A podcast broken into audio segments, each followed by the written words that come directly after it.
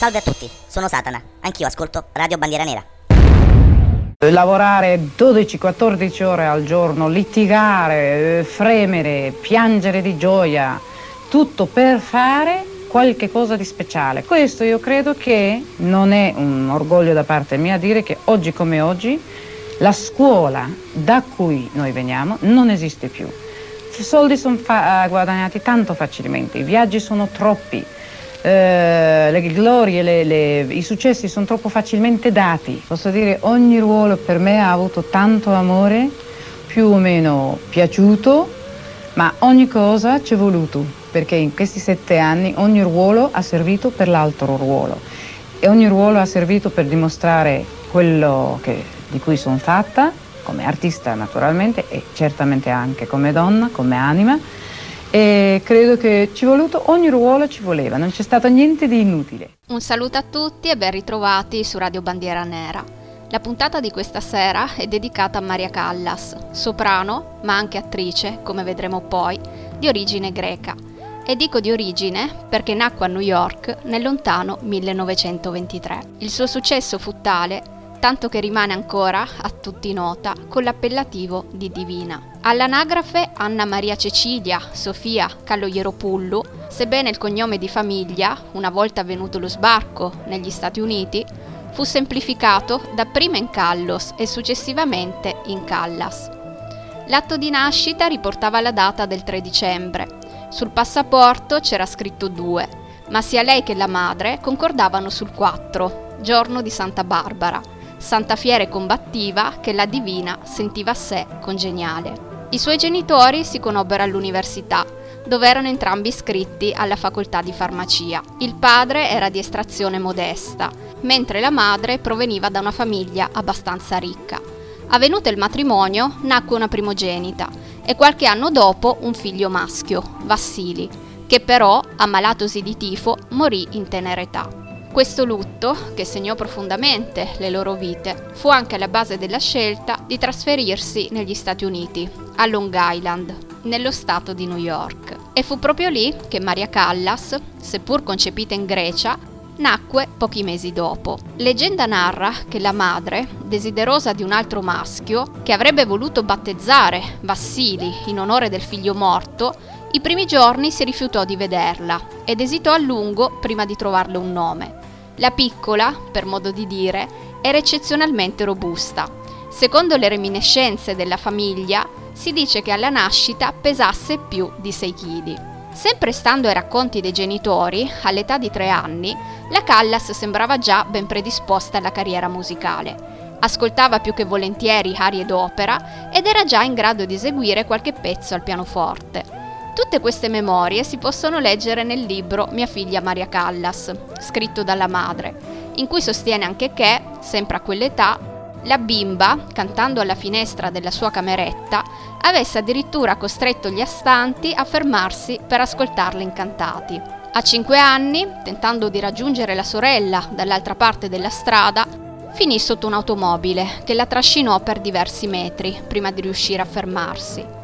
Trasportata immediatamente in ospedale, le condizioni apparvero disperate. Entrò praticamente subito in coma e si temette il peggio. Un altro lutto sembrava gravare sulla famiglia, ma fortunatamente, dopo una ventina di giorni, la piccola riaprì gli occhi. Anni dopo la Callas confesserà di aver udito strane musiche durante il suo lungo stato di incoscienza, mentre la madre addurrà le cause del carattere ribelle ed ostinato, per non dire cattivo, come lo definì dopo lei, proprio a questo incidente. Sul finire degli anni 30 la famiglia finì col dividersi, in quanto Maria, ormai quindicenne, la madre e la sorella decisero di fare ritorno in Grecia, ad Atene. Qui la Callas fu ammessa al conservatorio, dove si diplomò in canto, pianoforte e lingue. E fu così che, a seguito di alcune audizioni e piccoli concerti, arrivò il suo primo ruolo da prima donna, quello di Santuzza nella cavalleria rusticana di Mascagni. A questo punto direi di ascoltarci Non ho Turiddu rimane ancora, tratto da quest'opera e cantato ovviamente dalla Divina. Turiddu, vedete come lo dico bene? Eccole qua che spuntano fuori le mie radici siciliane.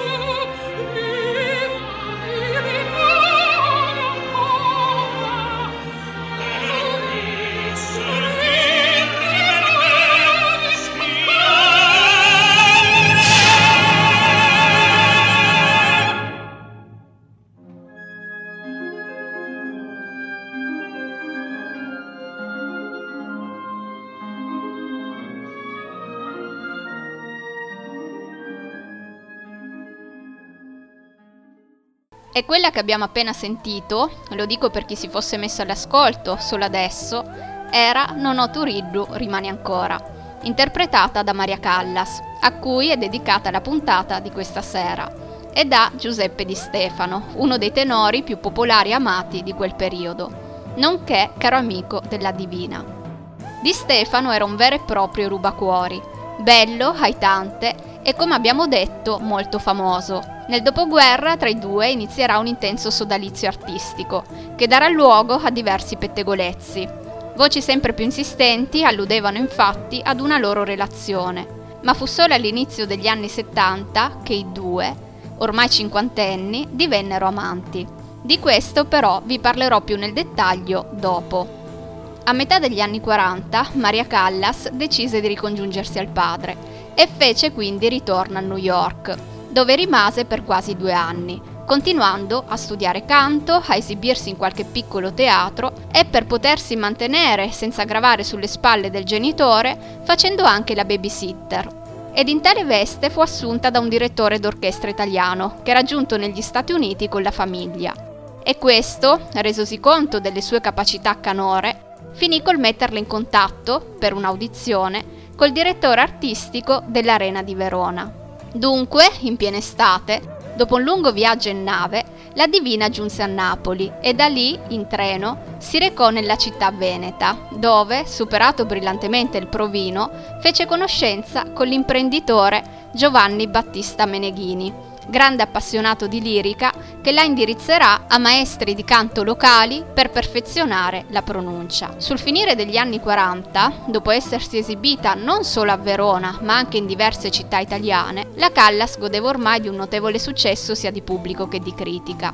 Ed in questo periodo, a seguito di una corte serrata e molto intensa, finì con lo sposare Meneghini, sebbene questo fosse molto più anziano di lei. Stiamo parlando di quasi 30 anni di differenza tra i due e da quel momento in poi lui si dedicò unicamente alla carriera della moglie, divenendone praticamente l'agente. Negli anni 50, chiamata a sostituire un altro soprano, giunse al teatro alla Scala di Milano, dove prese parte ad una delle liriche più famose di Giuseppe Verdi, la Ida. A questo punto direi di fare un'altra piccola pausa ed ascoltarci Ritorna Vincitor, tratta appunto da quest'opera. ritorna vincitor!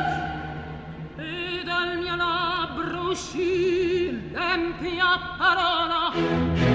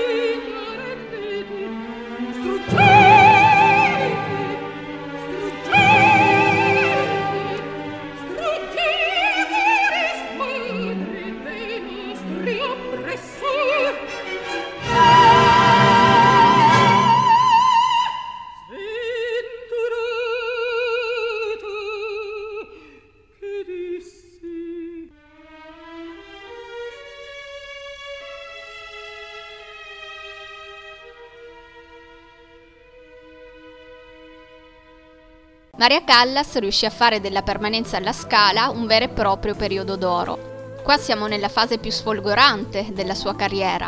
La Divina finì col trasferirsi a Milano, dove trionfò interpretando le più grandi figure femminili della lirica. Si esibì inoltre in lunghe ed estenuanti tournée, che la portarono nei più prestigiosi teatri esteri. Nel mentre la Divina aveva perso una trentina di chili e successivamente calò ancora, arrivando a pesarne poco più di una cinquantina, su un metro e settanta di altezza. Furono fatte molte supposizioni riguardo a questo suo dimagrimento.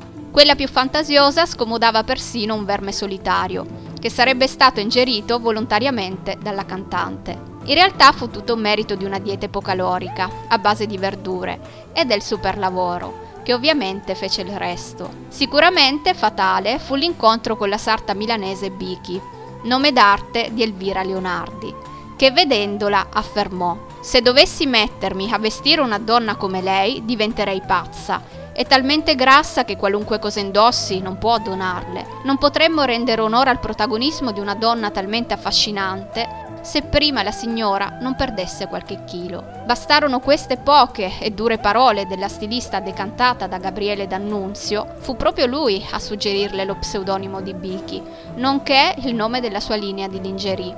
Domina, pensate un po'. Comunque, sicuramente questo giudizio, non proprio positivo, aveva contribuito ad accelerare la metamorfosi del soprano, da sempre in conflitto con lo specchio. Si parlò di trasformazione della Callas, che sul palco risultò incredibilmente fluida nei movimenti, dando alle sue interpretazioni una forte intensità coreografica e oltre a esibire una linea da indossatrice si schiarì i capelli e affidando la sua immagine agli stilisti più in voga in quel momento iniziò a dare di sé un'immagine sempre più sofisticata ed elegante. Cambiò anche il trucco, rendendolo molto più vistoso, tale da mettere in risalto i suoi enormi occhi magnetici. Ci consenta una domanda indiscreta? No, una sola. Non gliela consento. Una sola. Non Senta, gli risponderò. Quanto pesa? Ah, oh Dio mio, che gentile. E quella che abbiamo appena ascoltato era ovviamente Maria Callas, che spesso, durante le interviste, si sentiva porre domande riguardo al suo peso. Sul finire degli anni 50, a Venezia, durante un ricevimento organizzato in suo onore, fece la conoscenza di Aristotele Onassis, che l'anno successivo andrà pure a renderle omaggio nei camerini dell'Opera di Parigi, dove si era esibita alla presenza del presidente della Repubblica francese. Chiaro è che la divina l'aveva particolarmente colpito ed infatti, qualche mese dopo, l'armatore greco organizzerà una cena in suo onore. E non solo, la inviterà infatti anche a trascorrere le vacanze estive sulla sua lussuosa imbarcazione. I due si comporteranno da amanti alla luce del sole. Senza rendere conto di nulla a nessuno, si spalmeranno a vicenda di crema solare e di tanto in tanto si apparteranno pure in cabina, lasciando il marito di lei tormentato dal mal di mare e la moglie di Onassis che faceva finta di non accorgersi di questa nascente simpatia. Trentenne lei, cinquantenne lui, entrambi greci e con la stessa visione del mondo, la Callas si lascerà affascinare dalla sua maturità e dal suo prestigio. Onassis, invece, verrà stregato dalla capacità che aveva lei di ipnotizzare le masse. Se avesse scelto la politica invece della lirica, sarebbe diventata una delle donne più potenti su questa terra, dirà ad un amico. Bastarono due sole settimane per farli innamorare perdutamente e a questo punto la Callas decise di lasciare per sempre il povero Meneghini. Sempre in questo periodo, purtroppo, la voce della divina iniziò a mostrare segni di cedimento. Dopo aver declinato alcune proposte di lavoro adducendo ragioni di salute, nel bel mezzo di un'esibizione a Roma, durante una serata di gala alla presenza del Presidente della Repubblica Italiana, si ritrovò completamente afona e costretta quindi ad abbandonare il palco, dando vita ad uno scandalo senza precedenti. Questo episodio la fece entrare in conflitto con il direttore della Scala di Milano, che senza mezzi termini le fece capire di essere persona non grata. In rotta col teatro, la Callas iniziò a diradare gli impegni di lavoro e nei primi anni 60, secondo alcune fonti non ufficiali, diede alla luce un figlio, frutto della relazione con Onassis, ma il piccolo purtroppo morirà pochi istanti dopo. Omero, questo è il nome del bambino, riposerebbe nel cimitero di Bruzzano, alla periferia nord di Milano. Dopo qualche anno di assenza dalle scene in veste di cantante, la Divina avrà modo di far parlare nuovamente di sé grazie ad una breve esibizione canora al Madison Square Garden di New York, in occasione del 45 compleanno del presidente Kennedy. Vi faccio ascoltare ora una piccola registrazione tratta da quella serata. Purtroppo la qualità audio è quella che è, ma come sentirete ne varrà comunque la pena.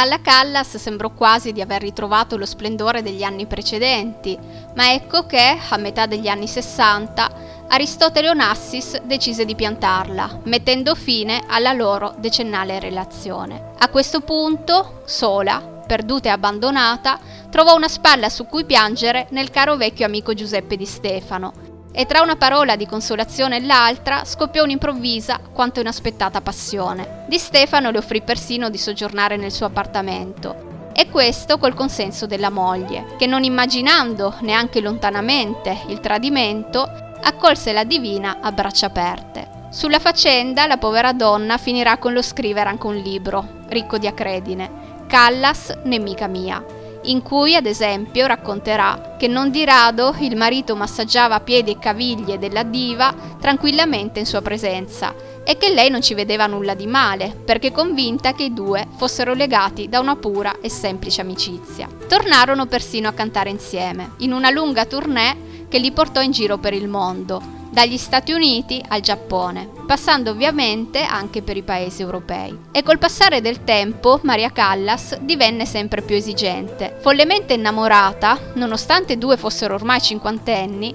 disse a Di Stefano di volere un figlio e gli chiese di lasciare la moglie. Impaurito da una situazione che gli stava evidentemente sfuggendo di mano, l'uomo decise di confessare tutta alla consorte, che su tutte le furie cacciò immediatamente la Callas di casa. C'è da dire però che alla fine, trascorsi pochi mesi, Pippo, come lo chiamava lei, divorzierà, dopo aver perso la testa per una giovane inglese, sua allieva di canto, e questo contribuì a far sprofondare la divina, che non l'aveva mai veramente dimenticato, in un'ancora più solitaria depressione. I rapporti tra loro non si erano mai interrotti definitivamente, però, dopo l'entrata in scena di questa nuova fiamma, la Callas finì con l'allontanarsi. Lui, preoccupato dai suoi silenzi, le telefonò e lei gli rispose che voleva starsene da sola. Si isolò quindi sempre di più e non rispose mai alle lettere che Di Stefano gli inviò. Sicuramente la comparsa della giovane inglese, che al suo contrario era riuscita a strappare alla moglie l'uomo che amava, fu vissuta dalla Callas come una sorta di umiliazione. La donna però non si diede per vinta ed anzi scelse di tornare alla ribalta, ma non a teatro, bensì nel cinema, come protagonista del film Medea di Pierpaolo Pasolini che si disse piacevolmente colpito dalla sua figura. Ogni cosa mi affascina in lei, soprattutto la forte passione. I suoi sentimenti non sono mai piccoli o mediocri, né tantomeno trattenuti. Di carattere aperto e sincero e del tutto incapace di meschinità. Questo è ciò che affermerà il regista nel corso di un'intervista televisiva. Il loro fu un incontro di due anime fragili e inquiete nelle lettere lei si firmava Maria Fanciullina e lui le scriveva tu sei come una pietra preziosa. La Callas si illudeva di convertirlo all'eterosessualità e faceva di tutto per stargli accanto. Lo seguiva nelle trasferte e un Natale lo accompagnò in Africa per i sopralluoghi di una pellicola che alla fine non venne mai girata. Ad un certo punto i paparazzi li sorpresero in un aeroporto, a baciarsi sulle labbra come due innamorati e forse quindi, chissà, ci fu qualcosa in più di un amore platonico. L'attrice Piera degli Espositi, che aveva recitato in Medea, più tardi racconterà. Ricordo la dolcezza con cui Pasolini esclamava Sei splendida, Maria. E dirò di più. Li ho sorpresi che si baciavano, abbracciati, nella sala costumi. La madre di Pierpaolo, Susanna, avrebbe voluto che i due si fidanzassero. Quando girava Magrado arrivava tutti i sabati e faceva lunghe chiacchierate con la Callas, che era di un bell'umore allegro e a tavola, coi bigodini in testa, rideva. Rideva perché era innamorata, si vedeva. Un giorno si incendiò un capanno sulla spiaggia, c'eravamo tutti, e anche la divina. Pasolini giunse correndo e urlando: Maria, Maria, dove sei?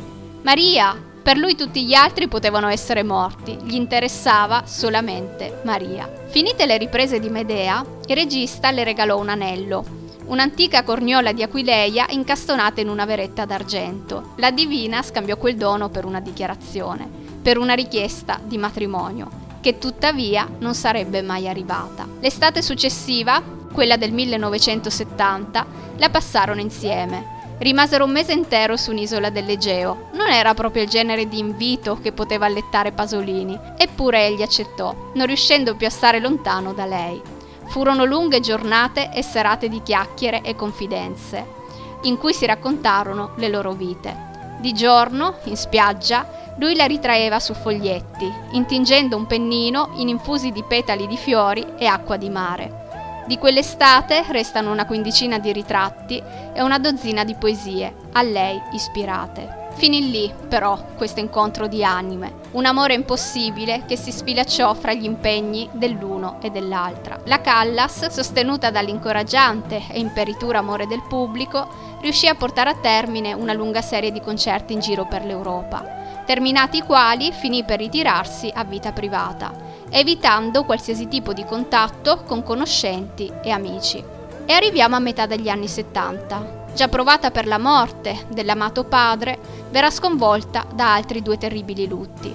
Nel giro di pochi mesi si spensero infatti l'indimenticato Aristotele Onassis e l'amato Pierpaolo Pasolini. La Divina li seguì qualche anno dopo, due per l'esattezza. A soli 53 anni fu trovata senza vita nel suo appartamento parigino, in cui aveva vissuto gli ultimi giorni di vita in completa solitudine. Il referto medico indicò come causa della morte un arresto cardiaco. Sicuramente le sue condizioni fisiche erano state compromesse dal drastico dimagrimento, dall'ansia, lo stress e la depressione di cui era stata vittima nonché un'insonnia cronica che l'aveva costretta ad assumere dosi sempre più massicce di metaqualone, un farmaco con effetti simili a quelli dei barbiturici, che abbiamo già nominato in una delle vecchie trasmissioni del progetto Dharma. Ne aveva abusate infatti anche Richard Carpenter, che sicuramente conoscerete se avete ascoltato la puntata dedicata al duo musicale The Carpenters. Se così non fosse, vi consiglio di recuperare immediatamente, andando a cercare il podcast sul sito della radio. Tornando a noi, il cuore della Callas, che ormai batteva in mille pezzi, non aveva mai smesso veramente di amare Onassis e la segretaria personale di lui, in seguito, racconterà che anche l'armatore greco rimpiangeva la divina e spesso si recava a Parigi per incontrarla segretamente soprattutto perché, come diceva agli amici, Jackie è un mucchietto d'ossa, Maria invece è tutt'altra cosa. Jackie ovviamente era la vedova di Kennedy, che Onassis aveva sposato sul finire degli anni 60. Nelle sue ultime volontà, Maria Callas espresse questo desiderio. Fate spargere le mie ceneri nell'Egeo, abbraccerò il mio Aristotele attraverso il mare. E così fu sebbene una lapide venne posta in sua memoria nel cimitero degli artisti di Parigi. Chiudo con una piccola curiosità. In tanti scrissero alla Divina, sicuramente in molti per dichiararle la loro ammirazione, altri per coprirla di insulti. Le lettere degli ammiratori sono andate perdute perché la Callas era solita distruggerle, ma quelle ingiuriose, orribili, ispirate da uno sfrenato desiderio di colpirla e farla soffrire, spesso colme di parole oscene, quelle sono rimaste. Chiunque le avrebbe gettate via, ma lei no. È possibile leggerne alcune nel libro, che vi consiglio, La vera storia di Maria Callas, scritto da Renzo Allegri ed edito da Mondadori. Lasciandovi sulle note di Castadiva, tratta dalla norma di Vincenzo Bellini, vi ricordo, per rimanere sempre aggiornati sulle trasmissioni, l'esistenza della pagina Instagram che è scritta tutta in minuscolo progetto E per oggi è veramente tutto. Mi raccomando, continuate ad ascoltare Radio Bandiera Nera, la nostra radio. Un bacione e a presto.